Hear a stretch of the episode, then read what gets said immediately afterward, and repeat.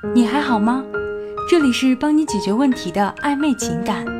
如果你有情感方面的问题，可以添加我们导师的微信“挽回九二零”，就能得到一对一的指导。记住哦，挽回九二零。想要挽回他的心，聊天时千万不要再用这三种句式了。每个人在平时的聊天和说话中。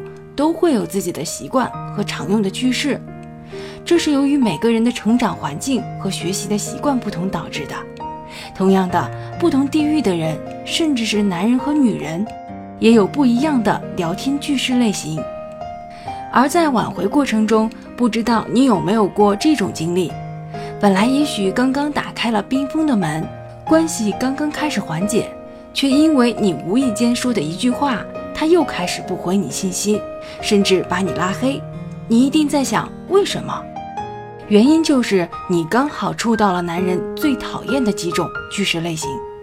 当你在不了解的情况下，一次又一次的触碰这个底线，可想而知你的挽回之路会有多么困难重重，关系也只能往越来越僵硬的方向发展了。不知道你有没有试过？在你很生气，或者是心情很糟糕的时候，不管是有意还是无意，总会说出你应该怎么怎么做。例如，你跟你的男朋友在一起逛街，当时过马路，他没有牵你的手，也差点被车撞到了。然后你可能就会说他一句：“你应该牵着我的手，你为什么没有这样做？你知不知道？因为你的疏忽，我差点就被车撞到了。”其实这种句式，男人是非常讨厌的，因为这种句式是命令式的，并不是选择题，而是有一点责备他的意思。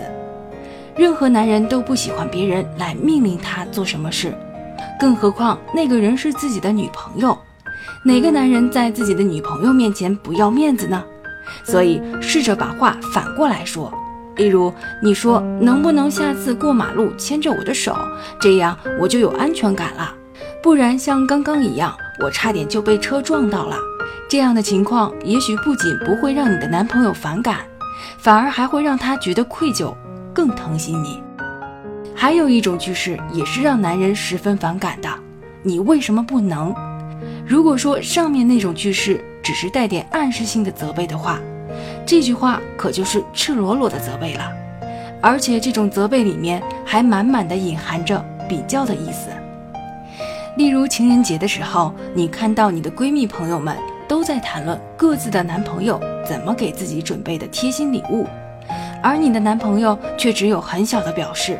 你满脸怨气地跟他说：“我闺蜜的男朋友都给她送了各种各样的礼物，你为什么就不能送给我呢？